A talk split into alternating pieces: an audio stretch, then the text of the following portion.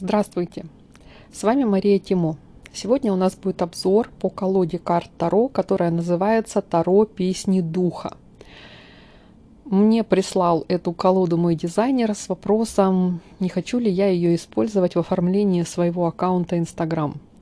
И я пошла ее рассматривать, стала как бы раздумывать вообще над ее применимостью, и поэтому появился такой вопрос, не хотите ли вы услышать обзор на эту колоду. Голосование в Инстаграм дало стопроцентное желание. Все, кто нажал, нажали «хочу», кто не хотел, видимо, прошли мимо. Поэтому я решила все-таки сделать обзор на эту колоду, потому что она кажется мне достаточно интересной, но при этом достаточно спорной. Итак, давайте посмотрим на нее в этой колоде у нас используются животные. И они, в общем-то, не соотносятся с картами Таро Уэйта. В них нет вот этой уэйтовской классической символики. Автор этой колоды Паулина Кэссиди, она выпустила до этого еще две колоды, которые достаточно похожи на эту, то есть они выполнены в таком же стиле, в таком же духе. Они очень милые, очень симпатичные, очень художественные. Но мы работаем с картами Таро не из-за их красоты, а из-за их смысла. Поэтому будем искать смысл. Здесь расположение карт такое же, как у Уэйта. Сила находится на восьмом месте, правосудие на одиннадцатом. Еще раз скажу, да, что тематика всей колоды – это разные животные, птицы. Каждая карта сопровождается двумя ключевыми словами-подсказками, которые дает нам автор. Колода очень красивая, она разноцветная. Очень похожа, знаете, на раскраску, когда взяли какой-то контурный рисунок и раскрасили вот мокрыми акварельными карандашами. Очень разные цвета, и зеленые, и сиреневые, и бежевые, желтые, розовые.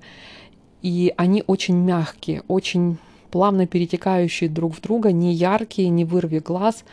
На колоду приятно смотреть на самом деле.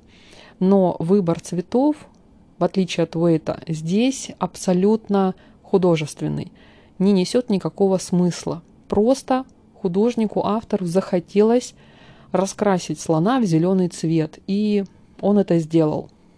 Существует очень много колод, которые используют в качестве иллюстраций каких-то животных. Это может быть какое-то одно животное, может быть разные, но чаще всего выбор животного определяется смыслом. Не просто так берется конкретное животное или птица под конкретную карту. Здесь же вот действительно выбор был сделан методом тыка. То есть просто набрали 78 животных, птиц и распределили их по арканам. Вот нет взаимосвязи между животным и смыслом. Давайте посмотрим. Во-первых, переименовали. Все карты называются не так, как у Уэйта. И тут получается очень большая проблема в том, что название отличается, и рисунок не соответствует уэйтовскому. Поэтому, если мы просто вытащим из колоды какую-то карту, мы не поймем, что мы за карту достали. Потому что название отличается и картинка отличается – и догадаться очень сложно, именно к какой карте у это отсылается эта карта. Поэтому мне кажется, что колода очень сильно от этого пострадала. Она потеряла, в общем-то, смысл колоды Таро и превратилась уже скорее в оракул, потому что ничего от Таро в ней не осталось, ни иллюстраций, ни названий. Тут я хочу уточнить, что не все были карты переименованы, но большая часть. А то начнете смотреть и уличите меня в неправде. Давайте посмотрим по порядку. Первая карта колоды – это нулевой аркан. Он называется Шут. В этой колоде он называется Путешественник. И здесь у нас изображена газель, прыгающая над пропастью. А вот эта карта может э, все-таки соотнестись с нормальным шутом, да, потому что есть у нас пропасть, есть у нас вот этот шаг, на заднем плане солнце, но карта называется «Путешественник». То есть, почему нельзя было здесь оставить название «Шут», не ясно. Следующая карта – это карта э, маг, она здесь тоже называется маг, и у нас здесь изображен ворон. Естественно, никаких атрибутов, которые были у карты мага Уэйта, здесь не наблюдается, просто сидит такой симпатичный серо-фиолетовый ворон. Единственное, что отсылает нас к магу, это значок люминесканты над его головой. Следующая карта – это Верховная Жрица. Здесь у нас рысь. Она отдыхает, лежа на ветке или на чем-то непонятном. Сверху у нее полумесяц. Вот это единственный элемент, который отсылает нас к уэйтовской жрице. А вот дальше очень интересно начинается. Следующая карта – это третий аркан императрица. И здесь у нас нарисован кролик. Смею предположить, что кролик как раз-таки отсылает нас к плодовитости, к той самой беременности, которая есть у нас в императрице. Но, в общем-то, мне кажется, достаточно спорный э, выбран вариант животного для императрицы. Все-таки императрица у нас такая солидная женщина, серьезная, основательная, занимающая руководящее положение в стране. И тут внезапно кролик. Ну, мне как-то немножко даже унизительно, если бы я была императрицей, увидеть, что меня увидели как кролика. Следующая карта – это император. Здесь у нас э, какая-то кошка.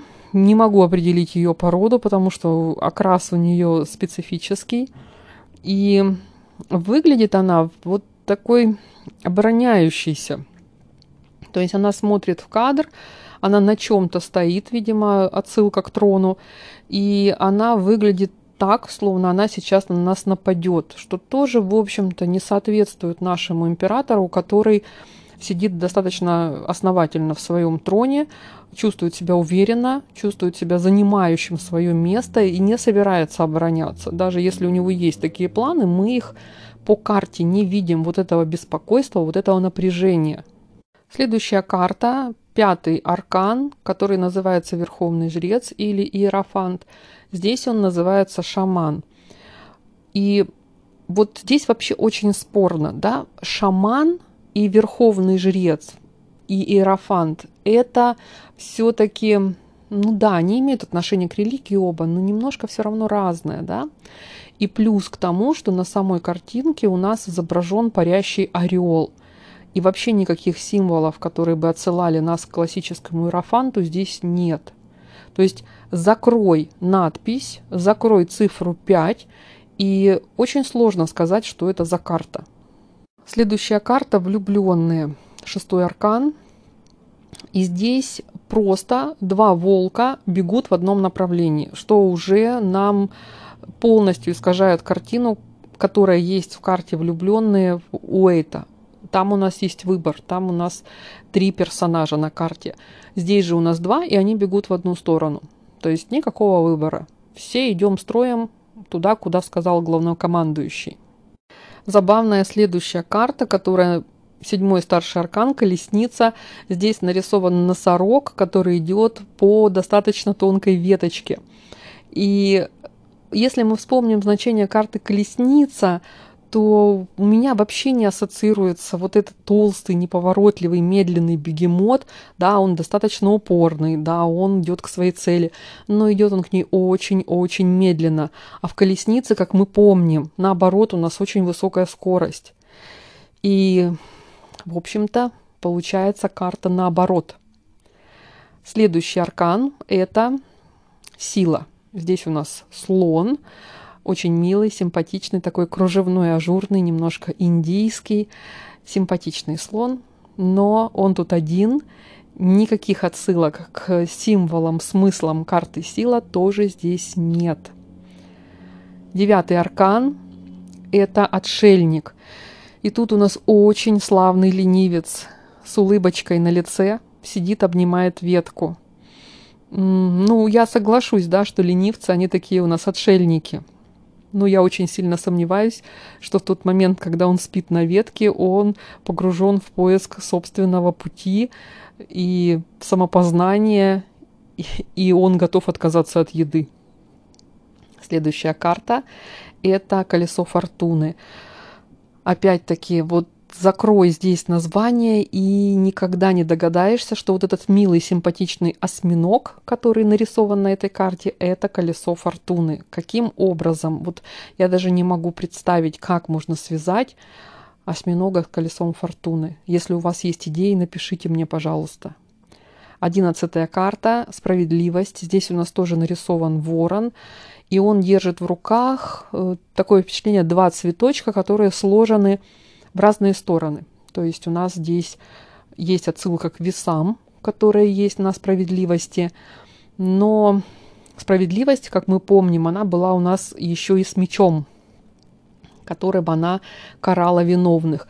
Здесь этого ничего нет, вокруг цветы, вообще такая безмятежная карта, никакого нет а, прохода за, за этой справедливостью, как у Эйта. В общем, опять милая картинка. Двенадцатый аркан повешенный.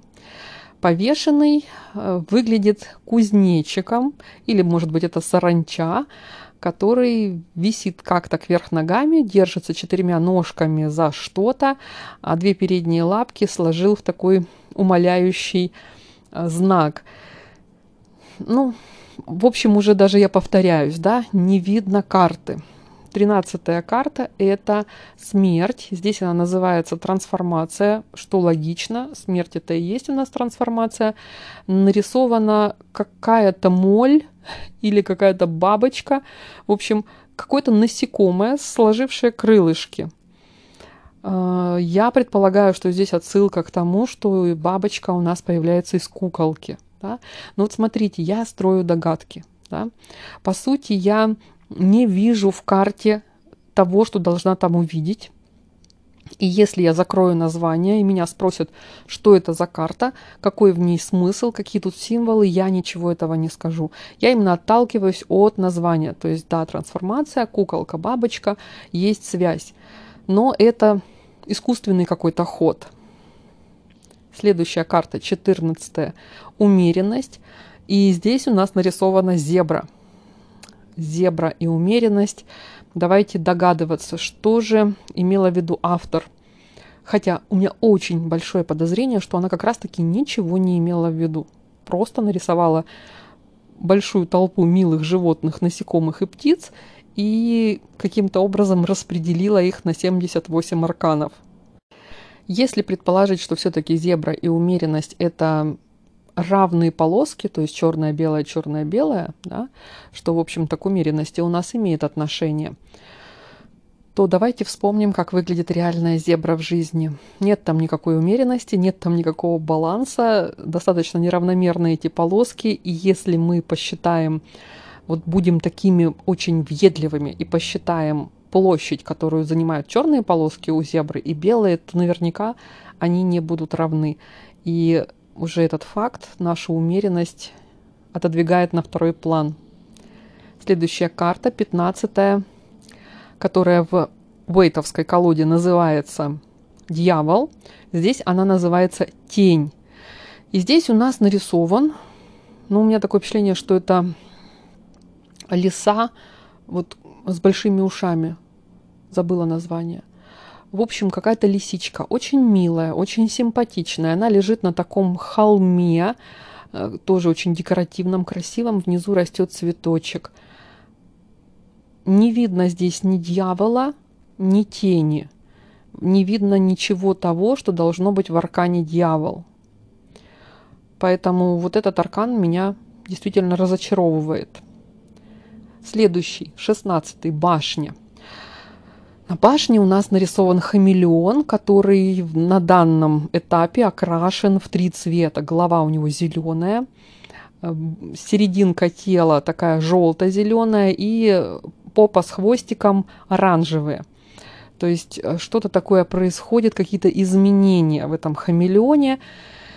И опять-таки эта мирная картинка никаким образом не связана с башни Уэйта, которая очень у нас агрессивная, очень серьезная очень сложная. А здесь, ну, хамелеончик, ну вот что-то там по нему пробежали какие-то цветовые лучи, и он быстренько под них подстроился.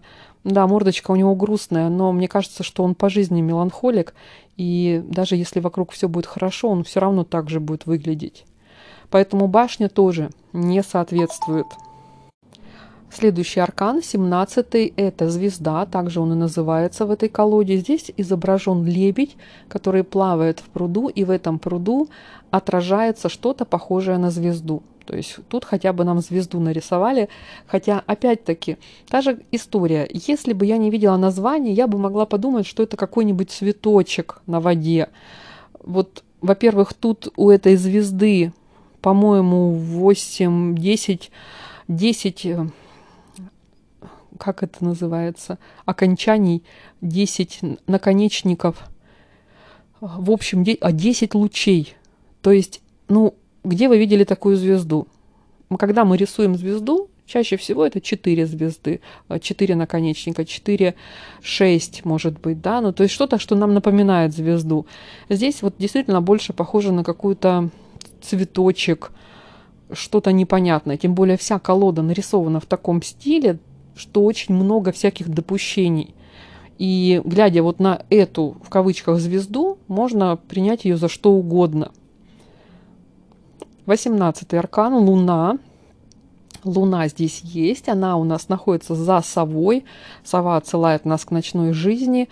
Ну, в общем, хоть как-то, да, приблизились к аркану.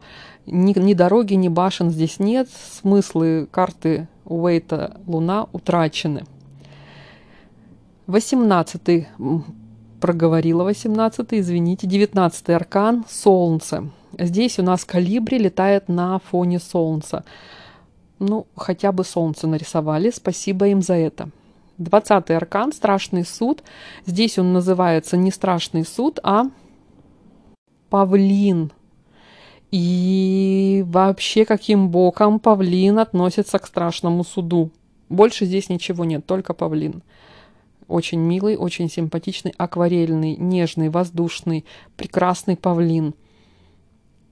Как он имеет отношение какое к страшному суду, не могу понять. И последняя карта старших арканов, 21 аркан, мир. Здесь у нас нарисован кашалот.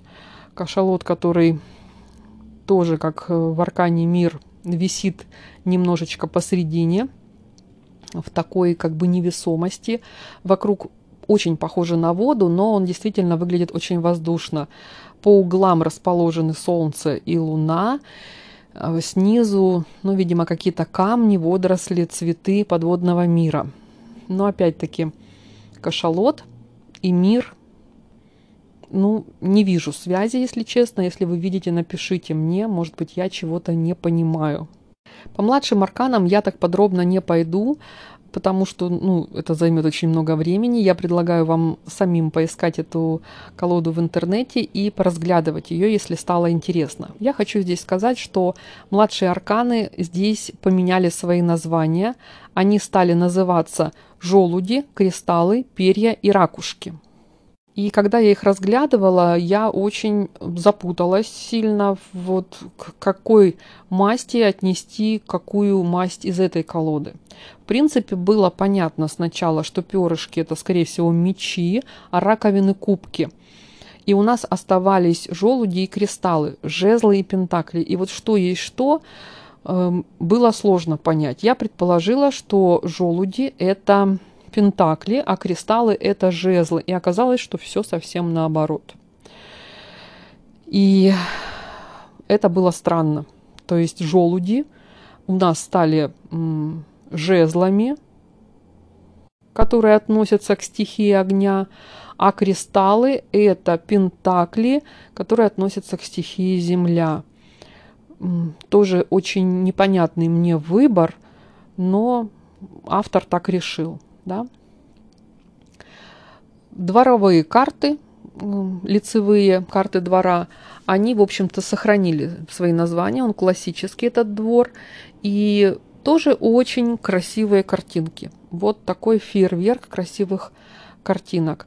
Больше ничего, ни привязки к стихиям, ни привязки к мастям, вот таких прямолинейных куэйтовском, ничего этого нет. Какой-то очень хаос, очень хаотичный набор картинок, который вот, ну, просто набор картинок. Вот действительно, если их взять и посмотреть в чистом виде, как картинки, перемешать, а потом попробовать разложить их по старшим арканам и по мастям, по возрастанию от туза до 10, я думаю, ни у кого это не получится.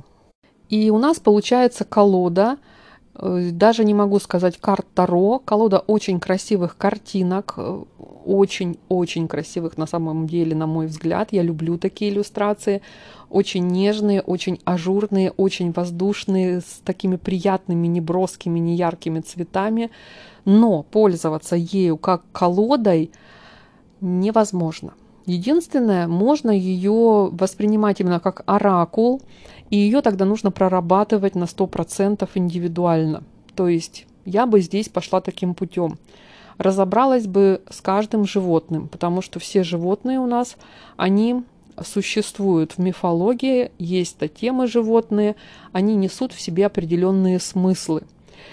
И вот я бы разобралась с этими смыслами. То есть я взяла бы, например, ту же императрицу кролика, да, но я не стала бы называть ее императрицей, а называла бы ее действительно кроликом, нашла бы историческую справку или какие-нибудь сведения где и когда, в каком народе, в каком племени, может быть, использовался кролик, как тотемное животное и что он в себе нес. И уже вот таким образом, проработав колоду, с ней можно было бы работать, исходя именно из иллюстраций, из образов, к чему нас Уэйт, в общем-то, всегда и призывал. Ну и такой вывод. Так как мне дизайнер предложила использовать эту колоду именно для украшения моего Инстаграм, то для этой цели колода подходит отлично. Также она подходит просто для украшения своей жизни и своего мира, для коллекции.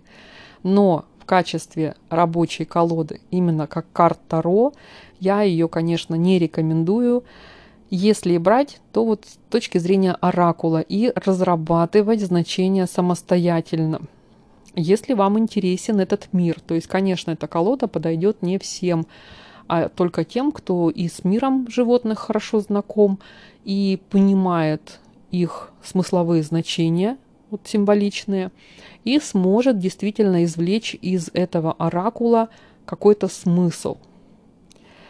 На этом я свой обзор заканчиваю. Спасибо вам за то, что дослушали до конца. Пишите мне ваши комментарии по этому вопросу здесь, в соцсетях. Буду рада услышать ваше мнение. И на этом я с вами прощаюсь. Желаю вам хороших говорящих колод. Ваша Мария Тимо.